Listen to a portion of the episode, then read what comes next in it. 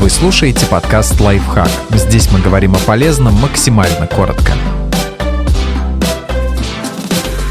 Три простых способа сделать дырку в ремне. Какой бы вариант вы ни выбрали, процесс займет не больше пары минут. Сразу скажем, если вы не домашний мастер на все руки, то наиболее грамотным вариантом будет занести ремень в обувную или швейную мастерскую. Но если времени на мастерскую нет, а новая дырка в ремне нужна срочно, придется действовать самостоятельно. Для начала ручкой или маркером наметьте точку, где вы хотите сделать отверстие, а затем выберите один из четырех способов и действуйте.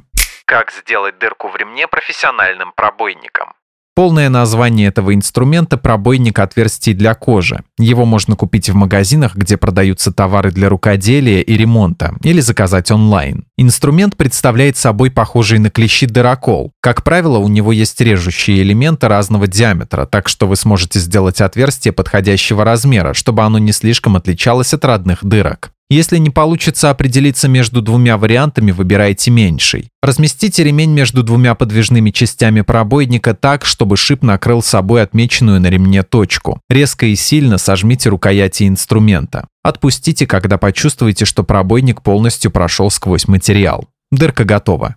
Как сделать дырку в ремне большим гвоздем? Или гвоздем-пробойником, если такой у вас есть. Он представляет собой металлическую трубку с заостренным краем, диаметр которого соответствует диаметру необходимого отверстия. Положите ремень на деревянный брусок толщиной не менее полутора сантиметров. Подойдет и разделочная доска. Установите гвоздь или пробойник острием в заранее намеченную точку. Одной рукой удерживайте стержень вертикально, в другую возьмите молоток и несколько раз ударьте по шляпке, пока металл не пройдет сквозь ремень.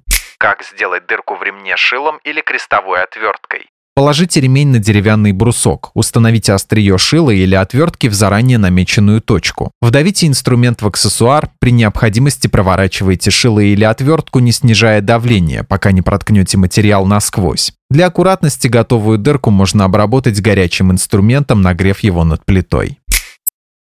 Подписывайтесь на подкаст «Лайфхак» на всех удобных платформах, ставьте ему лайки и звездочки, оставляйте комментарии. Услышимся!